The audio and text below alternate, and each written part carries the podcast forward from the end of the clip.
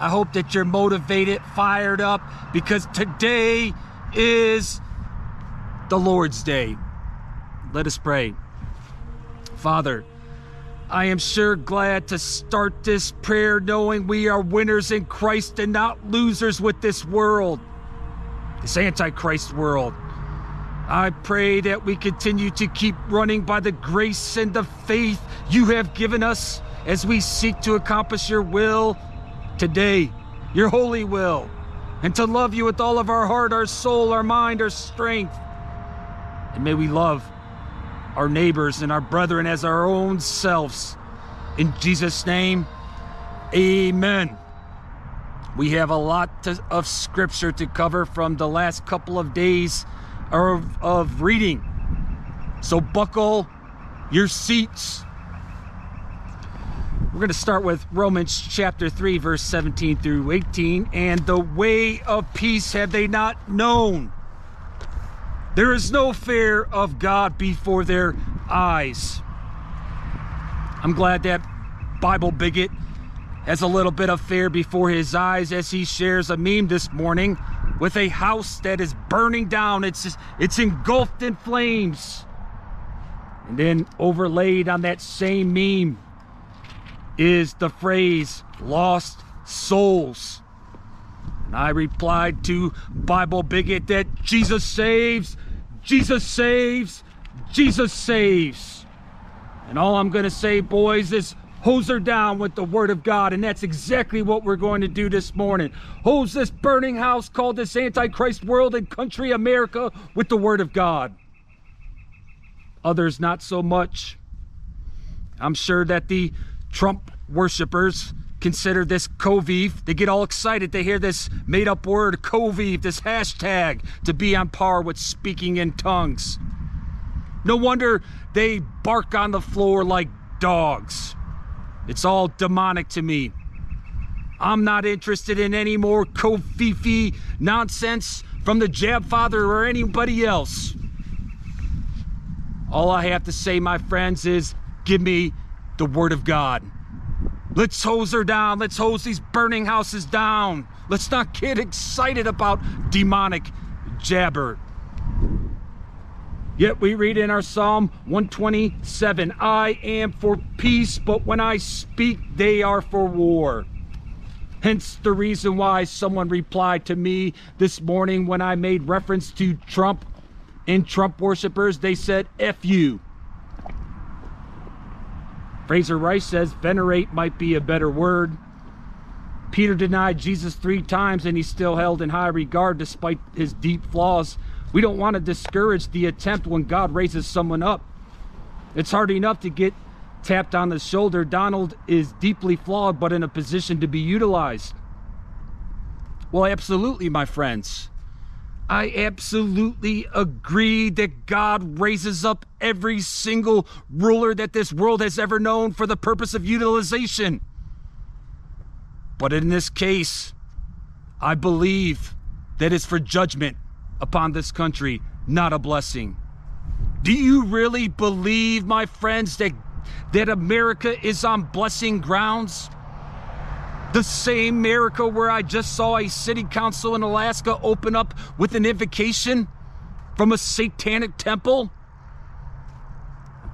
Friends, without the word of God, without this passion, without this desire, there is no truth. And then we wonder why young ladies such as Allie questioned God in a recent tweet.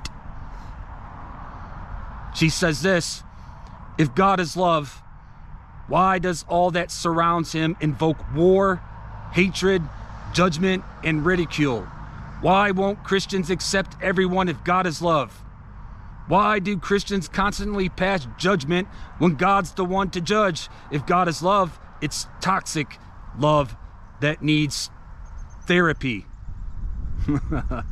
This is why I say, my friends, you wonder why there's a lack of truth in this land is because people don't read the word of God. They concoct their own word in their own minds and make themselves their own God. But yet Exodus 15:3 says the Lord is a man of war. The Lord is his name. Little do these people know that God is a God of love and he's a God of wrath. You choose what side of that coin you want to be on. I am on the side of his love in Jesus Christ. And without Jesus Christ, you are on the side of wrath. Now, I'm glad that all of our youth have not fallen away from truth and righteousness that's found in the Word of God. A young man by the name of Kevin sent me a message this week. He direct messaged me and said this. He said, "Hello, Mr. Horvath. My name is Kevin, and I've recently been asked to lead a Bible study with our local church group of college-age peers. I found gospel today and love the conviction you have sharing God's Word.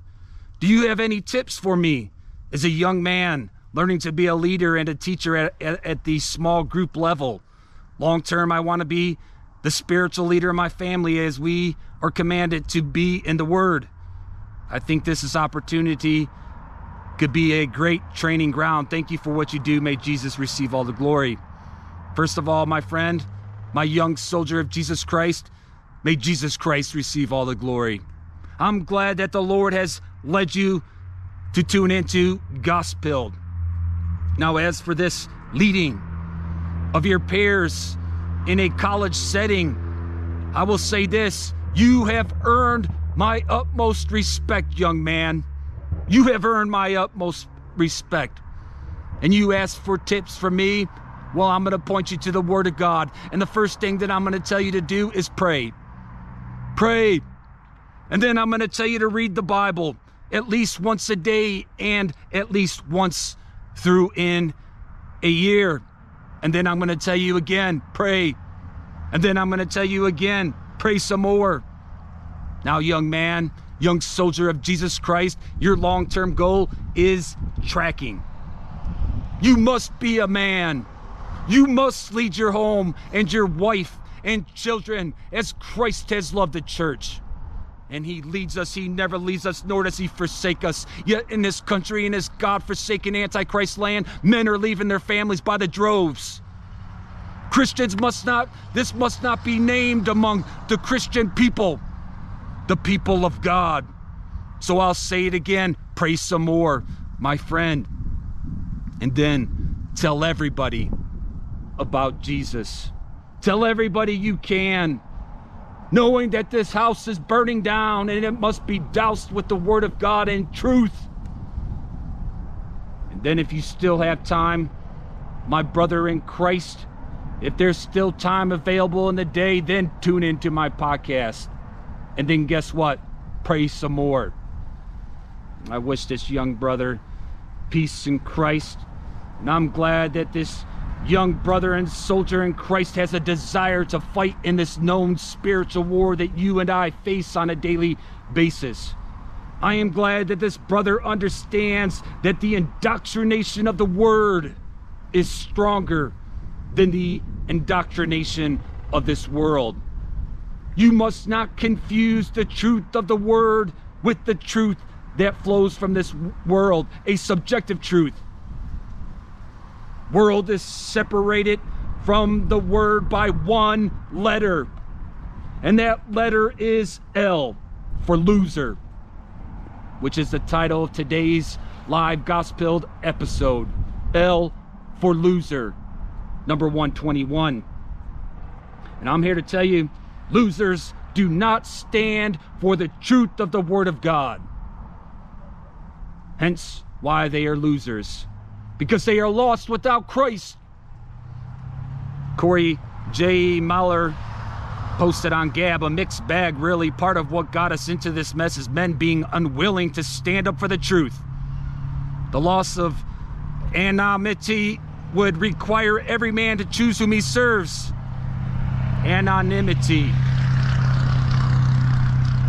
Listen, my friends, my name is Andrew Horvath, a name that is not ashamed of the gospel, a name that is written in the Lamb's book of life, a name that has been redeemed by the blood of the Lamb, a name that has the gift of God called faith that will endure to the end, a name that does not fear what the Antichrist will do to this body, a name that will proclaim the name of Jesus Christ to my very last breath. I serve Jesus Christ the Lord. Speaking of losers, I commented on the uproar of the supposed Trump is back celebration. And then what do I get? Do I get any encouragement? Yeah, right, brother, wear the shoe if the shoe fits. No, I get told to F off. And then you wonder why people that call themselves Christians are barking on the floor like dogs. Now let's get back to this idea of indoctrination. And I have a question for you. Whose indoctrination is stronger? The Antichrist or the Christians? I want you to think about that question. There's a Captain Fordo on Gab. He says, what the Antichrist want is for Christians to continue sending their kids to public school so they can be indoctrinated into secularism. Keep fighting in the school boards, but do not send your kids to government indoctrination camps. Now, this is my response. If you think for one moment that the indoctrination of the Antichrist are stronger than the indoctrination of the Christians, I will refer you to an experience that I had as a high schooler. I went to a public school from the 7th through the 12th grade. And guess what? I was not a Christian. I was not raised in a Christian home. But guess what? I remember when there was one girl throughout that whole period of high school. One single girl that I remember that took a stand for Christ. Now, I don't remember what this girl looks like. I do not remember her name. I just remember her stand for Jesus Christ the Lord. Now, I didn't know exactly what that meant back then. I respected it, but I didn't know what it meant. But I do now. So no, Captain, Christians abandoning the public schools is exactly what the Antichrist want. In 1963, there were remarks made to the House of Representatives at a Mrs. Nordman's request, as she stated before this committee the current communist goals as of 1963. Number 17, get control of the schools. Use them as transmission belts for socialism and current communist propaganda, which is another term for Antichrist propaganda. Soften the curriculum. Get control of teachers' associations. Put party lines in textbooks. Number 18, gain control of all student newspapers. Number 19, and then you wonder why. Number 19, use student riots to foment public protest against programs or organizations which are under communist attack. Infiltrate the press, number 20. Get control of book review assignments, editorial writing, and policy-making positions. Number 21, gain control of key positions in radio, TV, and motion pictures. But you notice that this starts off with the education system, yet the Christians want to abandon this to the Antichrist. The truth is, my friend, that the poor people do not homeschool their kids. They can't afford to homeschool their kids because they're working two jobs as a single-parent family home. As they raise the fatherless, the same fatherless that we abandon within these public institutions, the same fatherless that grow to despise the Christian because of the same abandonment. So don't tell me. All I ask you to do is pray about it. And you tell me you cannot even pray about it. You get offended when I say just pray about it. Ask God why he sent Daniel, Joseph, and Moses to the public institution, school education system. Ask God why he had them lead those same institutions. But you want to get offended at me, and then you wonder why these points continue to go on. 23, control art critics and directors of art museums. Our plan is to promote ugliness, repulsiveness, meaningless art, eliminate all laws governing obscenity by calling them censorship and a violation of free speech and free peace. Number 25, break down cultural standards of morality by promoting pornography and obscenity in books, magazines, motion pictures, radio, and TV. Why are the fatherless turning to pornography? Because they do not have the mentorship of the Christians, because the Christians have abandoned them. You say, well, I'm not praying about it. I'm not sending my kids to the Christian schools. No questions asked. I don't care if God told me himself. Okay, my friend, if that is your answer, why don't you invite the fatherless to your Christian homeschool then? Verse 29, discredit the American Constitution by calling it inadequate, old-fashioned, out of step with modern needs, a hindrance to cooperation between nations of a worldwide basis. Discredit the family as an institution, encourage promiscuity and easy divorce. Yet promiscuity and easy divorce is rampant through all households, Christian or not, in this country.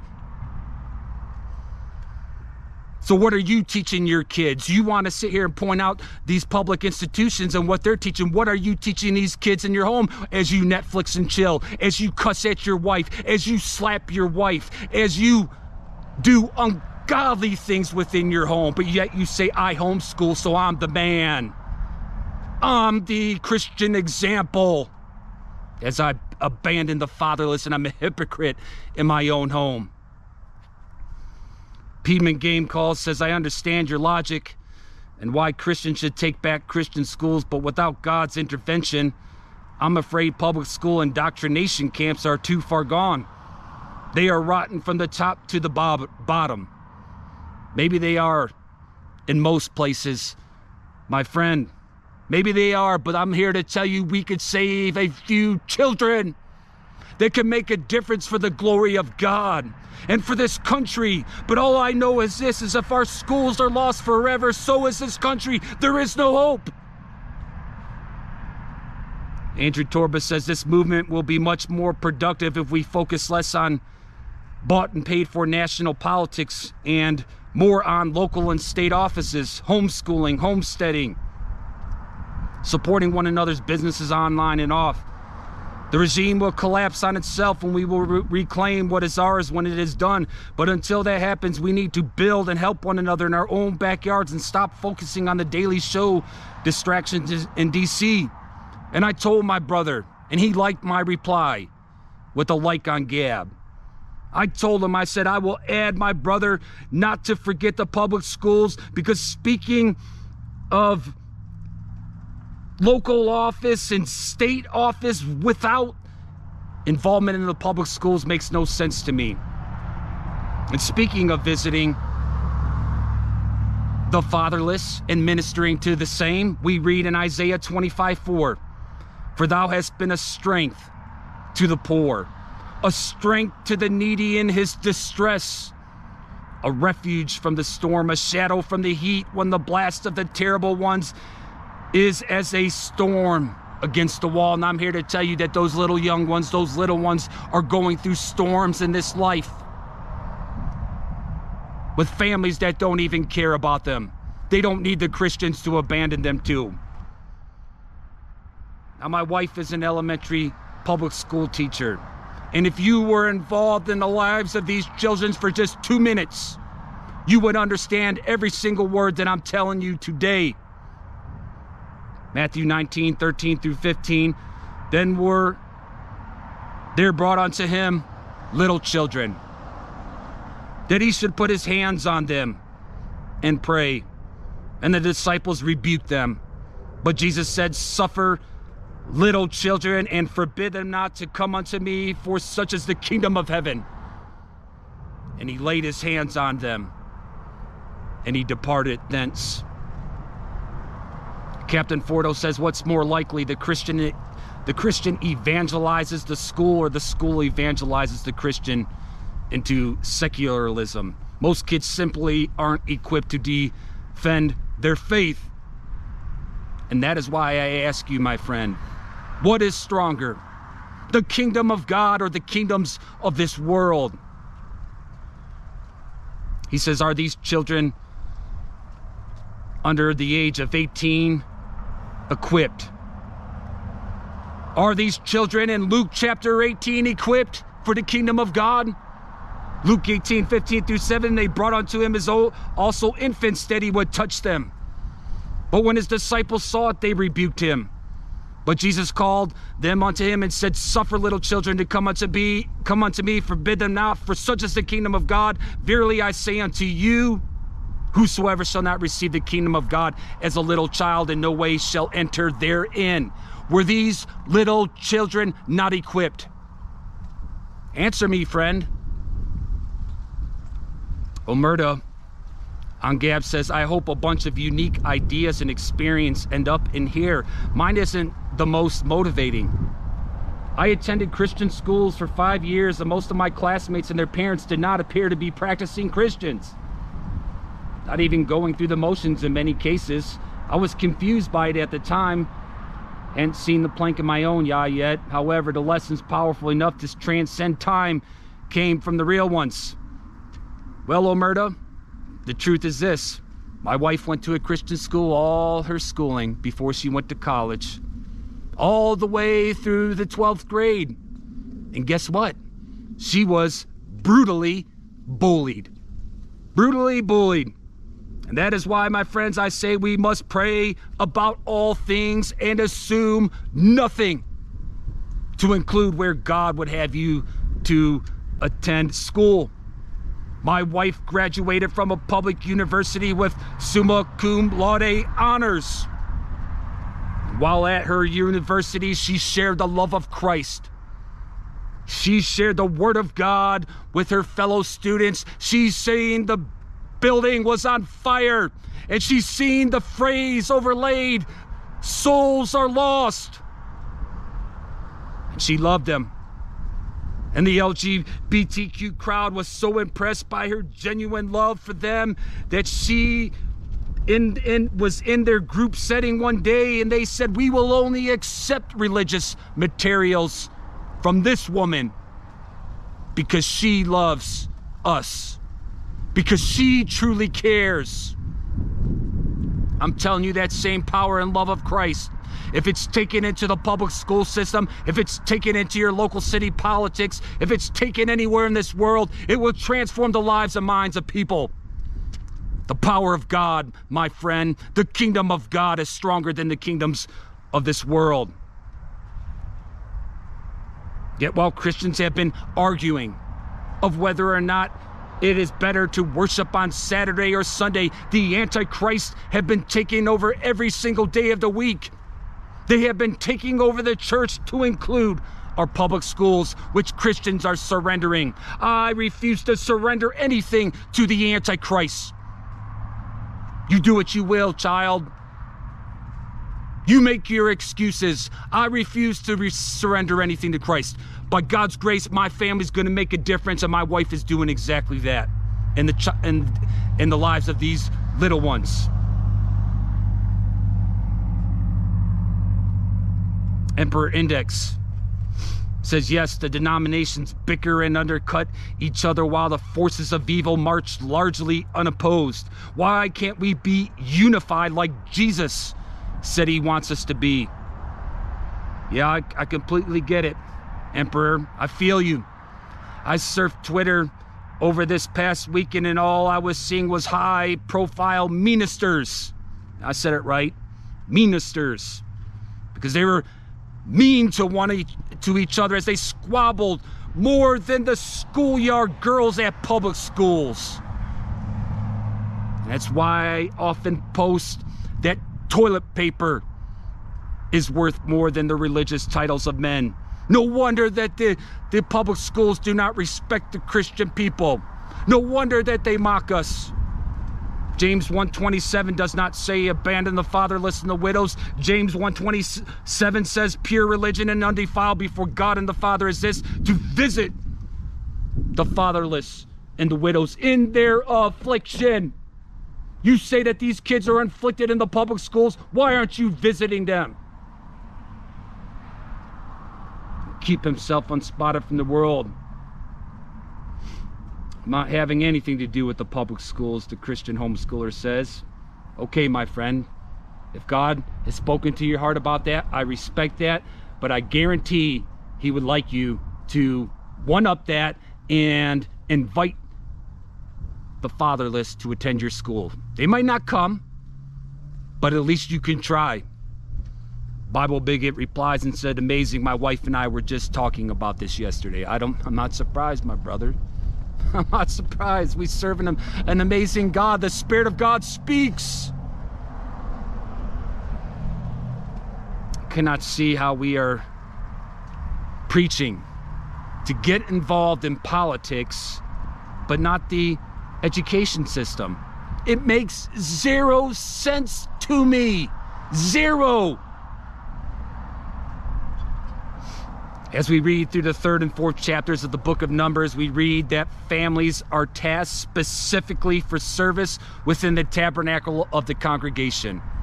Each family has his part in that which is holy, none of which includes consumer and spectator Christianity that sits in a pew for 1 hour a week to be entertained with sermonettes and a concert while you boast that you're a homeschooler. Numbers 4:24, this is the service of the families of the Gershonites to serve and for burdens. What is your service, my friend? What is your task? What is your purpose? And what is your burden in accordance with the holy will of God? I cannot answer that. But God can, if you pray and you seek Him. Josh Waller on Gab says, pastors have spent years arguing that Christians should stay out of politics. How is it that we are surprised that our political situation is thoroughly pagan? No, my friend. The argument should be that Christians ought to be staying in the Word of God and allowing God to work out all of the politics. You think that you're going to do something in your own strength. John 19:10-11, then saith Pilate unto him, speakest thou not unto me? Knowest thou not that I have power to crucify thee and have power to release thee? Jesus answered, thou couldst have no power at all against me, except it were given thee from above. Therefore he that delivereth me unto thee hath the greater sin. Where is the power, my friends? Jesus has the power. Yet you think that politics, yet you think these political messiahs are the answer. And if you're thinking that political power is the ultimate power, I have a question for you, my Christian Rambos. You think that you're going to take back this country. You think that you're supposedly going to save this country.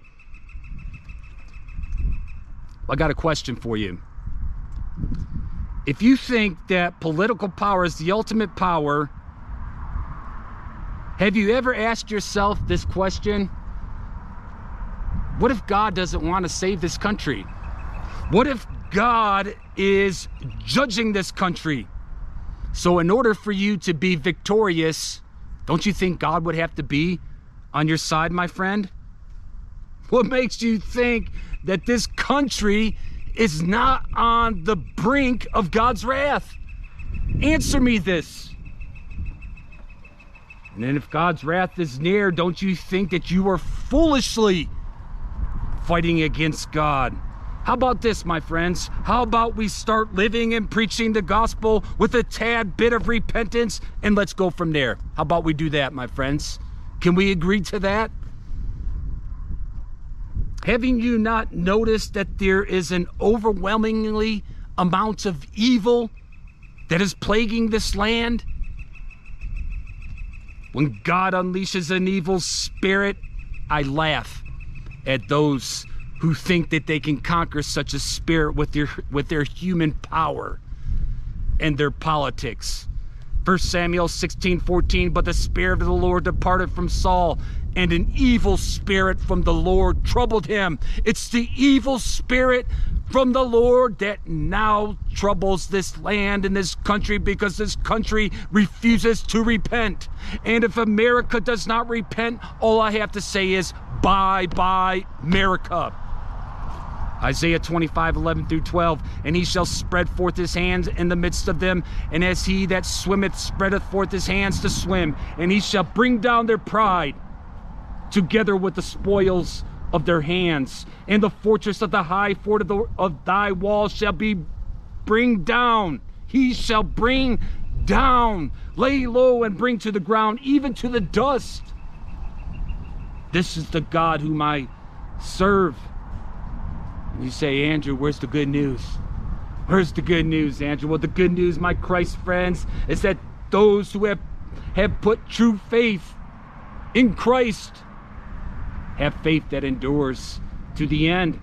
Verse 8, Isaiah 25, and he will swallow up death in victory, and the Lord God will wipe away tears from all faces, and the rebuke of his people shall he take away from all the earth, for the Lord hath spoken it. Now do you know why it's important that we read the word of God? Because the Lord hath spoken it. And just in case I have not said it enough, just in case I have not said it enough, my friends, we are saved by faith. By faith alone, Romans 3:29-30. Is he the God of the Jews only? Is he not also of the Gentiles? Yes, of the Gentiles also, seeing he is one God, which shall justify the circumcision by faith and the uncircumcision through faith.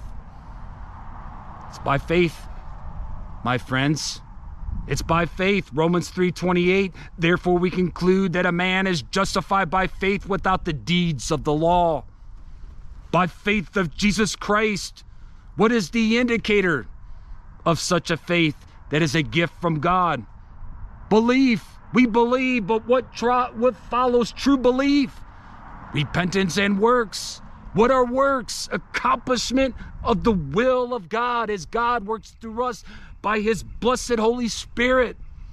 Verse 21 and 22, Romans 3, but now the righteousness of God without the law is manifested, being witnessed by the law and the prophets, even the righteousness of God, which is by faith of Jesus Christ unto all and upon all them that believe, for there is no difference.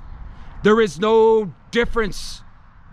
We have all fallen short of the glory of God. We have fallen short of his law. We have fallen short of his righteousness. All are guilty. I am guilty. You are guilty.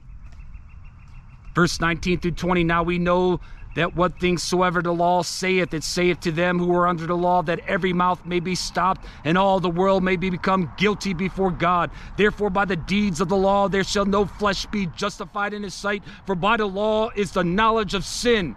Your goodness will never pay the price for sin. Never. Jesus is our righteousness. He fulfilled the law, and he alone paid the price for you and my sin. Jen and Mark, on my Substack page, reply, it makes me ill when people think that I'm so good because I believe in Christ, outwardly proclaim his name, and therefore I must be a good Christian.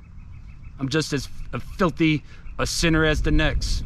Perhaps even more, since I've received the grace of God, know his love and forgiveness, and still commit pretty egregious sins. Pretty certain the ignorant sinner fares better. And then she quotes Hebrews chapter 6, verse 4-6, for it is impossible for those who are once enlightened and have tasted of the heavenly gift and were made partakers of the Holy Ghost and have tasted the good word of God and the powers of the world to come, if they shall fall away, to renew them again unto repentance, seeing they crucified to themselves the Son of God afresh, and to put him in an open shame. Now the writer is speaking in a hypothetical sense. If it were possible, this is what would happen. But thankfully, the faith from God, the gift of God that he gives to us through Jesus Christ, endures to the end. I told them, I said, it reminds me of Luke chapter 18, verse 9-14, and he spake this parable unto certain which trusted in themselves that they were righteous, and they despised others. Could it be the homeschooler who says, I'm the righteous homeschooler and I despise you public schoolers? Two men went up into the temple to pray, the one a Pharisee and the other a publican. The Pharisee stood and prayed thus with himself, God, I thank thee that I'm not as other men are, extortioners, unjust, adulterers, and even as this publican, this public servant. By the way, I fast twice in the week. I give tithes of all that I possess. And the publican standing afar off, the public servant, the person who works in the public schools, standing afar off, would not lift up so much as his eyes unto heaven, but smote upon his breast, saying, God, be merciful to me, a sinner. I tell you this man went down to his house justified rather than the other. For everyone that exalteth himself shall be abased, and he that humbleth himself shall be exalted. This is the Lord speaking. This is the word of God. This is not Andrew speaking. The good news, my Christ friends, is that we have this faith. The faith of this public servant, the faith of this publican who bows his head and repents, and who has a desire to humble himself before Almighty God. Romans 3, 9 through 10, what then? Are we better than they? No, in no wise, for we have before proved both Jews and Gentiles that they are all under sin. As it is written, there is none righteous, no, not one. So much for the supremacism outside of Christ's supremacism. I am a Christ supremacist who lives by faith. Notice I said faith. And faith is not a work. It is a gift that shows forth works. God's works. Works alone do not save anyone. There are heathen, there are public school teachers and students who do not know Christ, whose works outshine many Christians. And yes, this is a shame. Verse 2 through 3, Romans 4, for if Abraham were justified by his works, he hath whereof to glory, but not before God. For what saith the scripture? Abraham believed God, and it was counted unto him for righteousness. It's the work of Christ that saves alone, and that produces the works we exercise by faith alone for the glory of God. Redneck Publius replies and says, firstly, no doubt we are saved by his grace, Ephesians 2, 8, 9. However, Paul, James, and others regularly reminded the early church, most of whom were saved by grace, that we must do good works. For example, he quotes Galatians 6, 7 through 10. He also says, James walked with Jesus. He said, what does it profit, my brethren, if someone says he has faith but does not have works? Can faith save him? And then he says, I don't think that James 2:14 was a rhetorical question.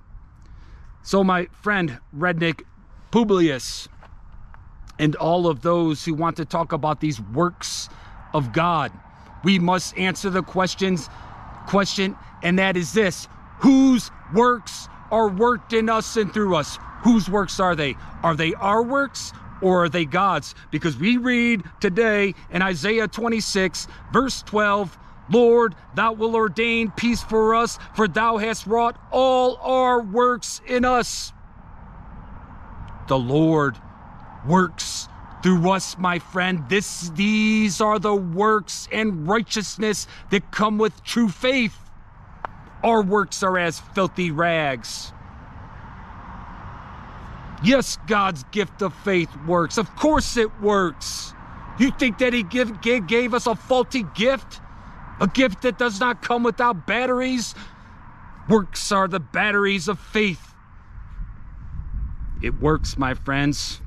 And if it does not work, it is not the faith from God. And without this faith from God, man falls into the L category from the title of today's episode.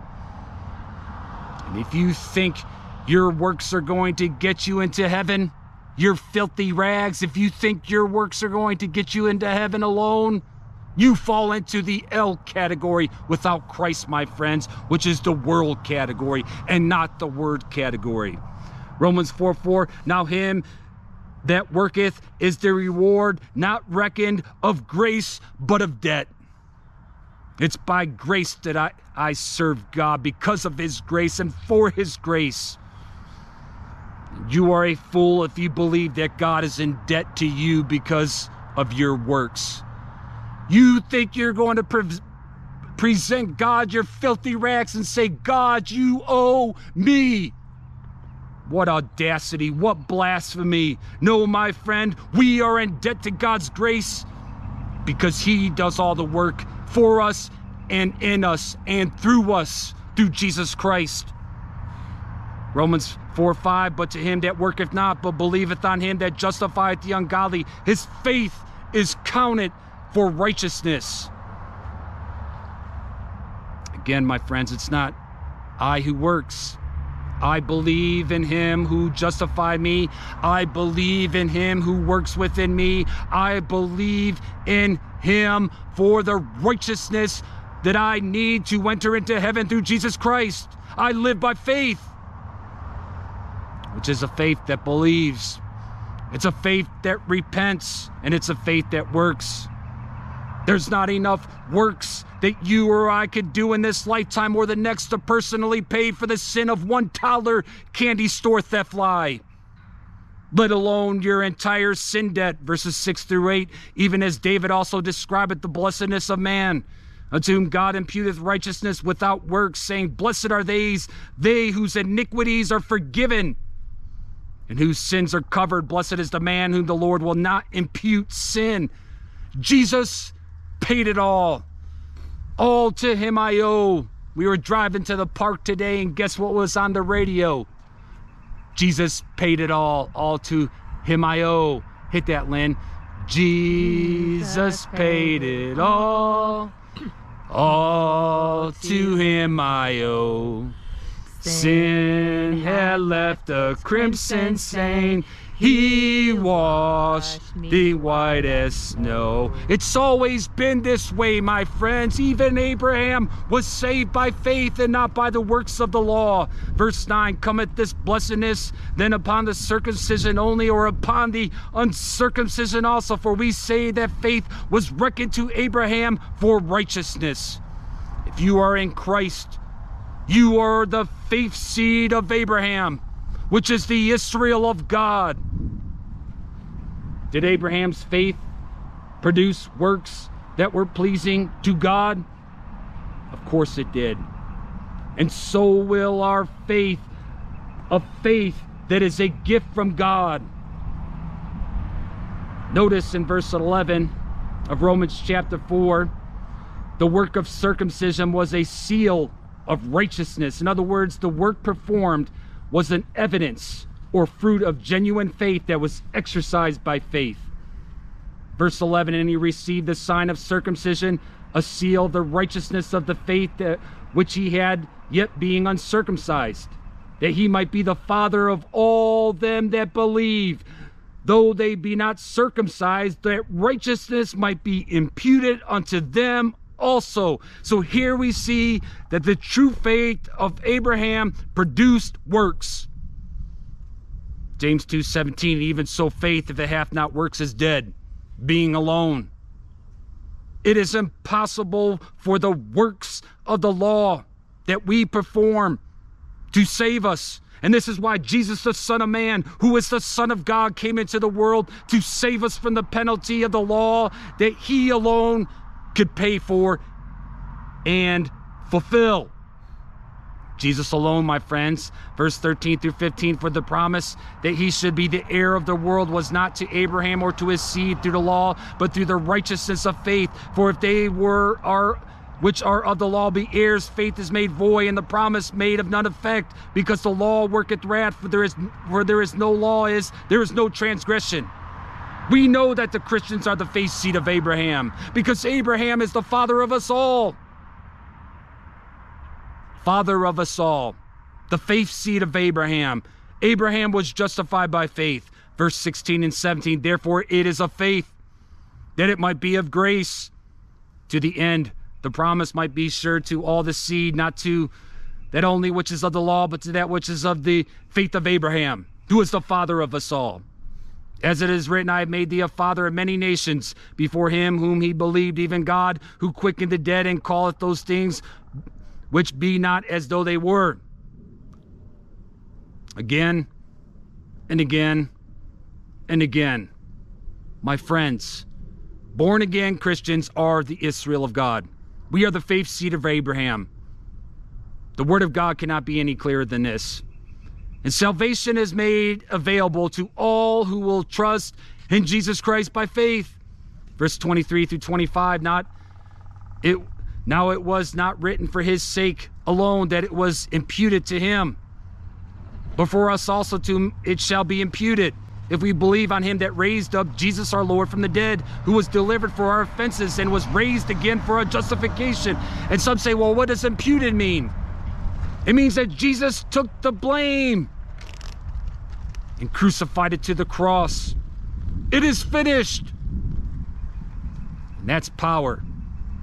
And if this faith is continued to be refused in this land, if people refuse to repent, America is going to be brought down harder than it's already being brought down. Verse 4 through 5, Isaiah 26, trust ye in the Lord forever, for in the Lord Jehovah is everlasting strength. For he bringeth down them that dwell on high, the lofty city, he layeth it down, he layeth it low, even to the ground, he shall bring it to the dust. How do we know this faith in the word is in us, and that we do not fall into this L category with the world?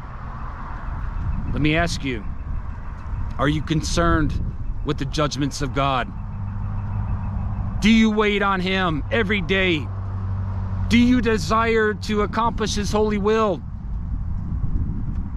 Do you remember him and love him with all of your heart, soul, mind, and strength?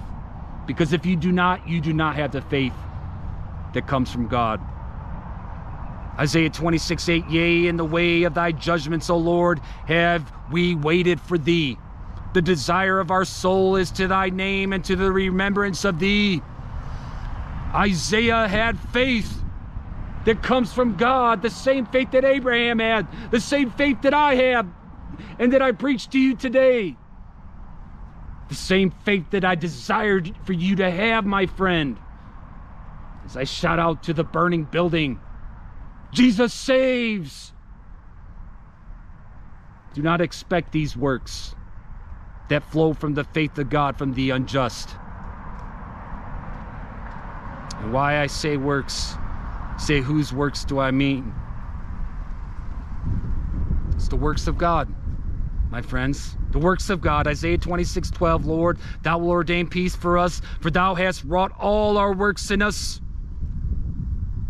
Very clear, my friends. The word of God is just so beautiful, so wonderful, yet we choose to be ruled by Antichrist.